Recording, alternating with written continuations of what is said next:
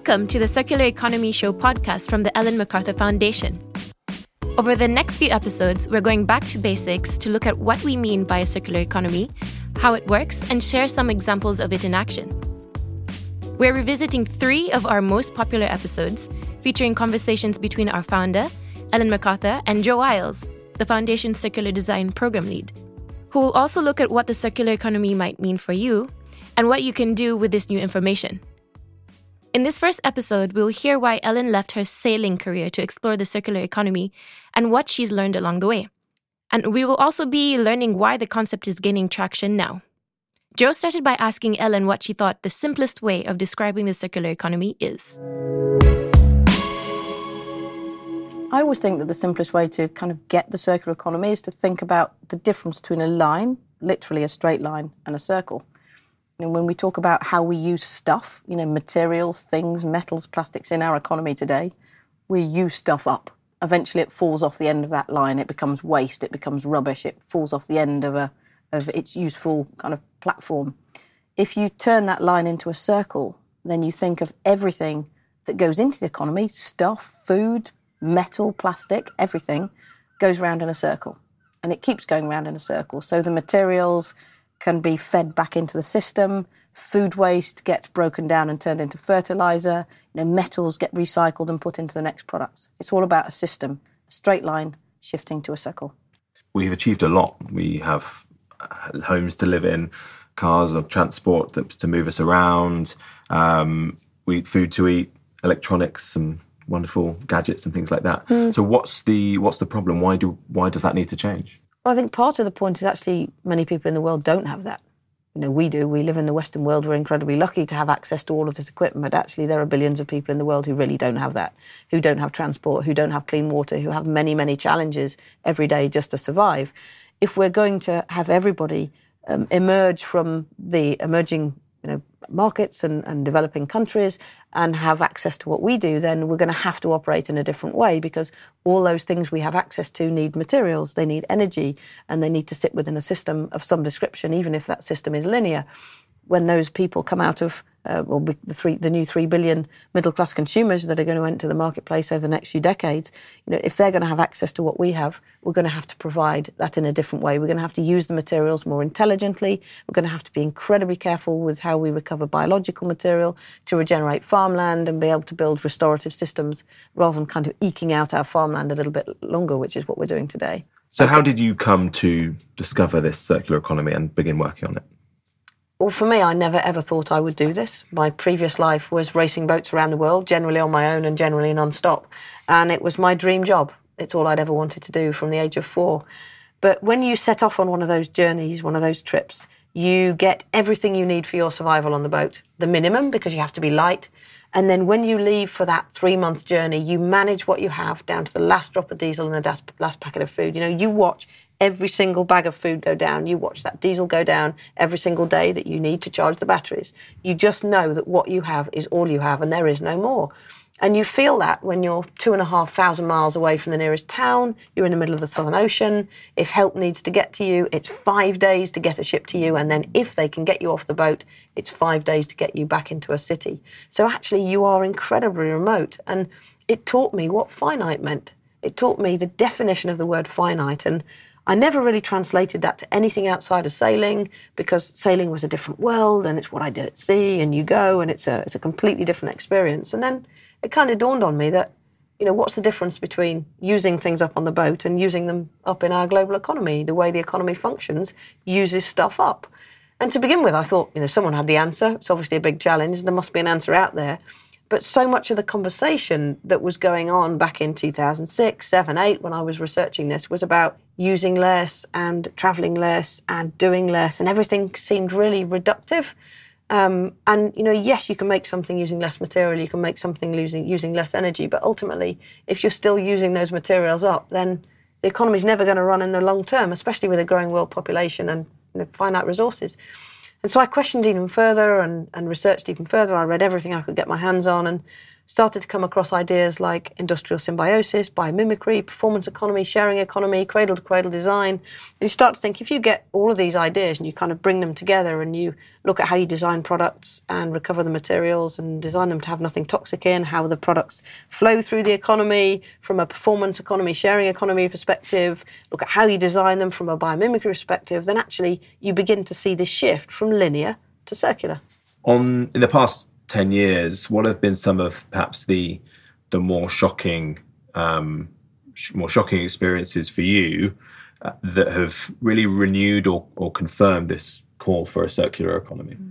I think they, they came before the circular economy for me on this journey of trying to understand how the economy works. You know, how do we use stuff? How much stuff do we use? How many years of this stuff do we have? And I remember one really, really key moment on that journey when I was uh, visiting a coal-fired power station, and I went to the power station to see how energy is made, and it was a fascinating experience standing in this 180-foot high burner. The guys were welding the steel pipes that carried the steam that drove the turbines. It was very ha- kind of hands-on. And I remember thinking about coal more deeply and the story of coal being a big part of my family. My great grandfather was a miner. Um, and I remembered him. You know, he was alive until I was 11 years old. And I was thinking about you know, dates and times and how much coal have we got left. You know, we often hear oil talked about, but not so much coal. And I remember looking at the World Coal Association homepage, and there, right in the middle, this was in 2008 or 9, it said, We're not about to run out of coal. We've got about 118 years left. And I remember thinking about that number, thinking, well, you know, that's outside my lifetime. That's still away in the future. But then I did the maths and realised that my great grandfather had been born exactly 118 years before that year. And I thought, it's nothing. You know, I knew him. He was alive until I was 11 years old. He was my friend. And it just makes you connect so strongly with what this stuff that we use and realize we just can't keep using stuff up forever. There has to be a different way. And when people talk about a model that works in the long term or, or say that the this straight line linear economy can't work in the long term, sometimes that word long term it kind of pushes the problem. Mm. It makes it seem mm. uh, like something we'll have to deal with in a, in a few generations' time or even further. Mm. Actually, um, a lot of the problems kind of now. Yeah, they're yeah, now, yeah. or they're or we're talking a number of decades. I mean, I, I heard the other day that we have. I can't remember precisely. It's like sixty years of harvests left yes, because of top topsoil erosion. You know, when I first started learning about resources and how we use them, you know, stuff really. I remember a conversation I had with one of the chief operating officers of one of the biggest European car manufacturers, Renault, at the time. And I remember him saying that in the 12 months prior to our conversation, the cost of raw materials, the metal and plastic that they have to buy to build their cars to survive, had gone up by 500 million euros. Now, that's something that they have no control over because they have to buy stuff to make cars, to sell cars, to continue. Their model is selling, is pushing more and more cars through a system. And that really shocked me because that was real and that was then and that was a number, you know, based on resource constraints, based on some of the, the challenges geographically to get these resources. And it was very, very real. You know, if there was a way you could isolate yourself from that, you know, could that really work? Let's run through a couple of uh, examples of different products, and maybe I'll just get your view on what that would look like in a circular economy. Mm-hmm. So, um, plastic. We know that um, plastic is a huge issue at the moment. People have seen it on Blue Planet or it's in the news every every day. It seems. What about something like a plastic bottle? If you if we were rethinking that for a circular economy, what would it be like?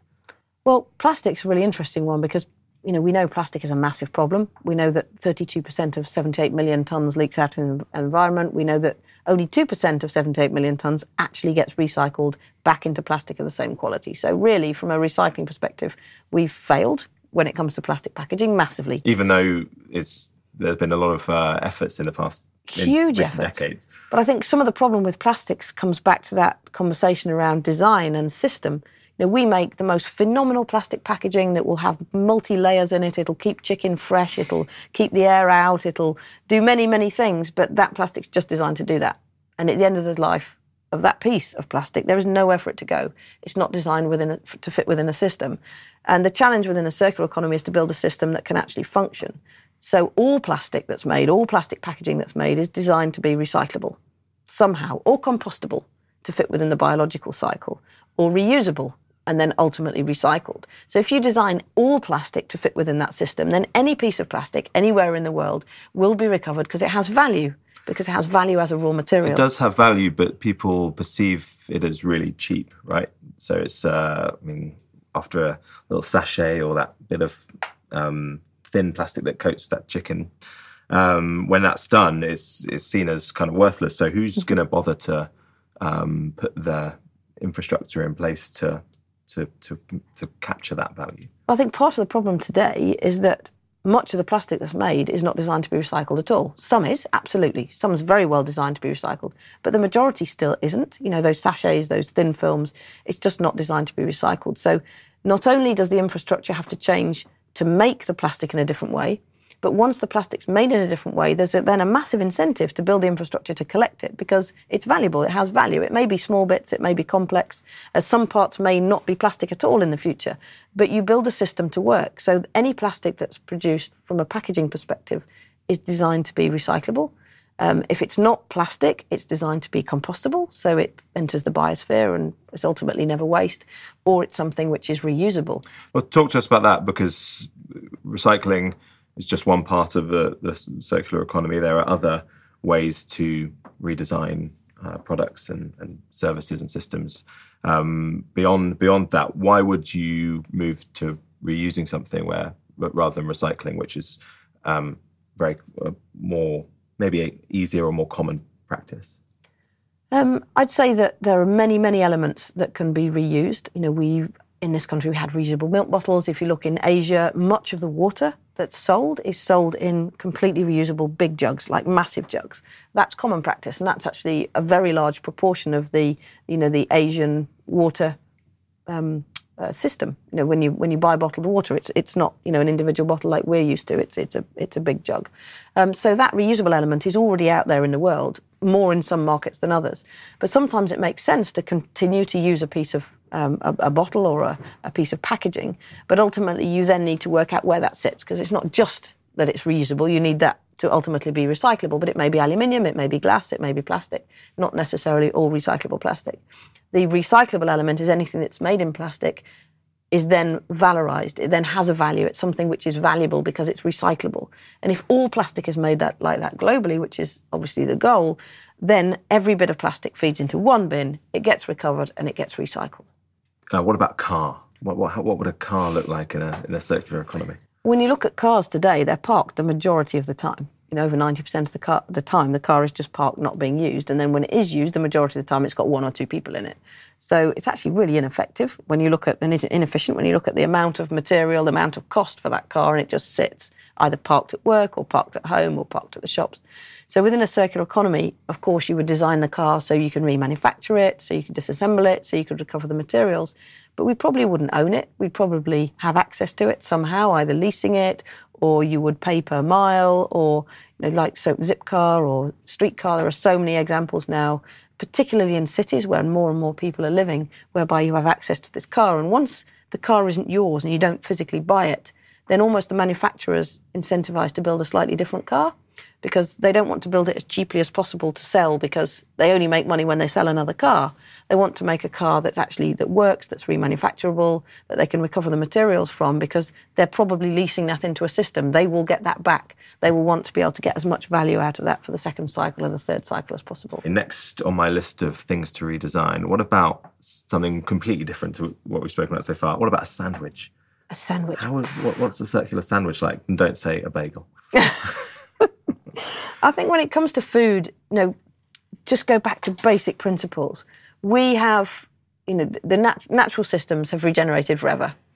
You know, we have traditionally put materials back onto farmland to fertilize farmland, you know, maybe 200, 300 years ago. With the Industrial Revolution and this, this kind of speeding up the system of production, we've used many chemical fertilizers. We've not taken the Which biological we have material needed to do, right? To feed we have a to, massive to population. feed a massive population. But the way we've done that is to extract them or to put it on the land, which has actually degraded the land in the majority of cases, and and that speeded up production. But you need more and more fertilizer to put on more and more fields, and you need more and more water because the biomass isn't there. So actually, although it's it's feeding more, it's a kind of false feeding more because ultimately, in you know a thousand years, we can't run in the same way. So we're looking at with the circular economy and your sandwich is how do you make that sandwich so that the land that the the, the corn is grown on to make the flour, that land is re- is regenerated. So it's regenerative agriculture. There's biomass going onto that land. There's biological fertilizer going onto that land to grow the corn to be able to recover the the the, the, um, the seeds to make the flour to make the sandwich, and the salad in that sandwich may come from the periphery of a city, where all that human waste, all that food waste, which we pile into cities, because you know more people than ever, over half the population of the world now live in cities. That biological material is concentrated in cities and absolutely not valorized. Now, in the past, It's a waste. It's a problem now. it's, it's a problem, but it's also a wasted, valuable material which would be far better off growing things and rebuilding natural capital than, than becoming a kind of financial problem because it's not wanted within the centre of a city. So, so actually, how do you make that circular sandwich? You have to go right back to how you grow everything and how you then recover the waste from that sandwich, which ultimately would be human waste, um, or maybe the crusts that you don't Yeah, eat and end up in the food waste. Um, how do you get those back into the system so that system can be truly regenerative and restorative? When you think about that simple concept, moving from a straight line to a circle, obviously there's layers of complexity and all sorts of challenges within that. But when you start thinking like that, you do start to see opportunities everywhere around you, whether it's the things that you buy, um, electronic products, or the homes you live in, clothes, things like that. Um, what can be challenging next is what people can actually do. So when people say that to you, what can I do now that I'm fired up about this circular economy idea? What's your response? it's kind of a two pronged response, I think, because there is that feeling of I get circular. How do we make it happen? And circular, you know, as as the consumer, or as we would say at the foundation, the user, because hopefully we use things and not consume things, we can't change the system. We can try to influence the system with our choices, but the bottom line is that system has to be built differently to enable us to use things and not consume things. At the moment, when we buy plastic packaging, it's not designed to fit within a cycle or a system. It's designed to keep our chicken fresh, and then ultimately it just becomes waste. So the system has to change. So I would say there's a two pronged approach. One is the system has to change, which you can do little about apart from influence it through the second point, which is your choices. And then the other element would be in your life, in your job, if you're going to become a designer or a material scientist or a marketeer, think how you can sell circular. How can you make circular overtake linear? You know, how would you sell a product of the future? How would you make a material of the future? It's incredibly exciting. Once you see that system to make that product fit within, that material fit within, then you know exactly what you're designing for. So it's about when people say, What can I do? Well, consider you might be in a role where you can actually influence the sorts of products that are made, how they're sold, are the sorts of options that are available to people that buy that particular product. For if people aren't in that role or in that sort of position and they're just thinking about different choices that they could make, are there choices out there at the moment? Sometimes it feels like there are not that many really circular options for the things that we buy or use. I think some things you would not assume as being circular, but actually are much more circular than we'd imagine. I mean, think about you know technology, uh, your phone. Your phone, we used to you know pay per month, and you'd have a contract, and you would own your phone, and then you were offered a new phone, so you take up the new phone offer as it was part of the contract, and you'd end up with an old phone. What we're seeing more and more of today is an, a phone contract whereby you have that phone every year, but you get a new phone the next year, but the old one goes back. So effectively, you pay slightly less because you're not buying the technology, you're just having the use of it. When the next technology comes through, you move on to the next one, but that phone goes back into the system. Then it can be disassembled, it can be remanufactured, it maybe go to someone else, but it's it's in a system, it's in a loop. It's going to go back to someone who knows what to do with it, whereas we don't. You know, we don't know what to do with an old phone. And in a in this sort of transition from linear to circular, for people that want to um, contribute genuinely to picking a more circular option, um, having the right mindset to spot the ones that are genuinely circular and the ones that just aim to eke out resources, which is as you've said before, very important, but mm. it doesn't get us to a, a fundamentally different economy. Mm. We need that mindset shift to be able to spot those opportunities. We do, and I think it's it's it comes back to your point about using resources or consuming resources. If you're trying to shift from the straight line to the circle, you know, how would you have access to, to stuff, whatever that may be, without consuming it? You know, can you shift to just using it? That could be a type of packaging that you know can be recyclable or fit back in a system. It could be how you have access to your phone, how you have access to your clothes, how you have access to mobility. You know, do you own a car? Do you lease a car? Do you have Zipcar or Streetcar? Or you know, how does this whole system work? You know, are you actually consuming these materials, or are they continuing to flow within the economy? And ultimately, if we're if there are signals being sent to the people that provide those products and, and services that this is a good way of doing things. That not only does it make business sense um, and and saves resources or energy or um, presents a, an economic advantage, but its customers are preferring to use mm. those solutions, those options, then that's surely will build momentum in that direction. Absolutely. I think your point about this being a better system, being a better option, being an easier option, often a cheaper option, we'll just make it happen. I mean, Spotify came along because it worked. It was easy. It was access immediate. You didn't have to physically buy something that was there, that tangible that you hold. It was actually about something that you listened to. It was a piece of data. Um, it just worked. And, and at the same time, it was something that was becoming feasible through other trends like digital technology and mm. um, in the same way that we can do things now that with with circular economy principles that we maybe couldn't have done um, 10 or 15 years ago. Yeah, the that we're at the nexus, to use that word, of the circular economy and technology helping each other. And, you know, I feel personally we have, you know, this incredible technological ability. We seem to be able to do anything, you know, 3D print limbs. We can, um, you know, we can design systems that transfer data all over the world. We feel we can do anything, but almost to what end? you know, what are you trying to build or create with that? And I think what circular economy does is it gives a lens so that that new technology, that new ability can be focused to build a restorative, regenerative system, an economy that works in the long term, that that is able to separate growth from resources, so we can still have growth and prosperity and and you know billions of people coming out of poverty having access to the goods that, that we do in the Western world, but in a different way, and, and it, it channels that innovation and creativity in, in a very tangible way. So, now we've got the basics covered. In the next episode, Ellen and Joe will go into the specifics of a circular economy, looking at things such as repair, remanufacturing, recycling, and the biological side of the system, like food. We hope you enjoyed this episode, and if you want to hear more from the Circular Economy Show podcast, make sure to follow or subscribe. It also really helps us if you leave us a review if you like what you hear. Thanks for listening and see you next time.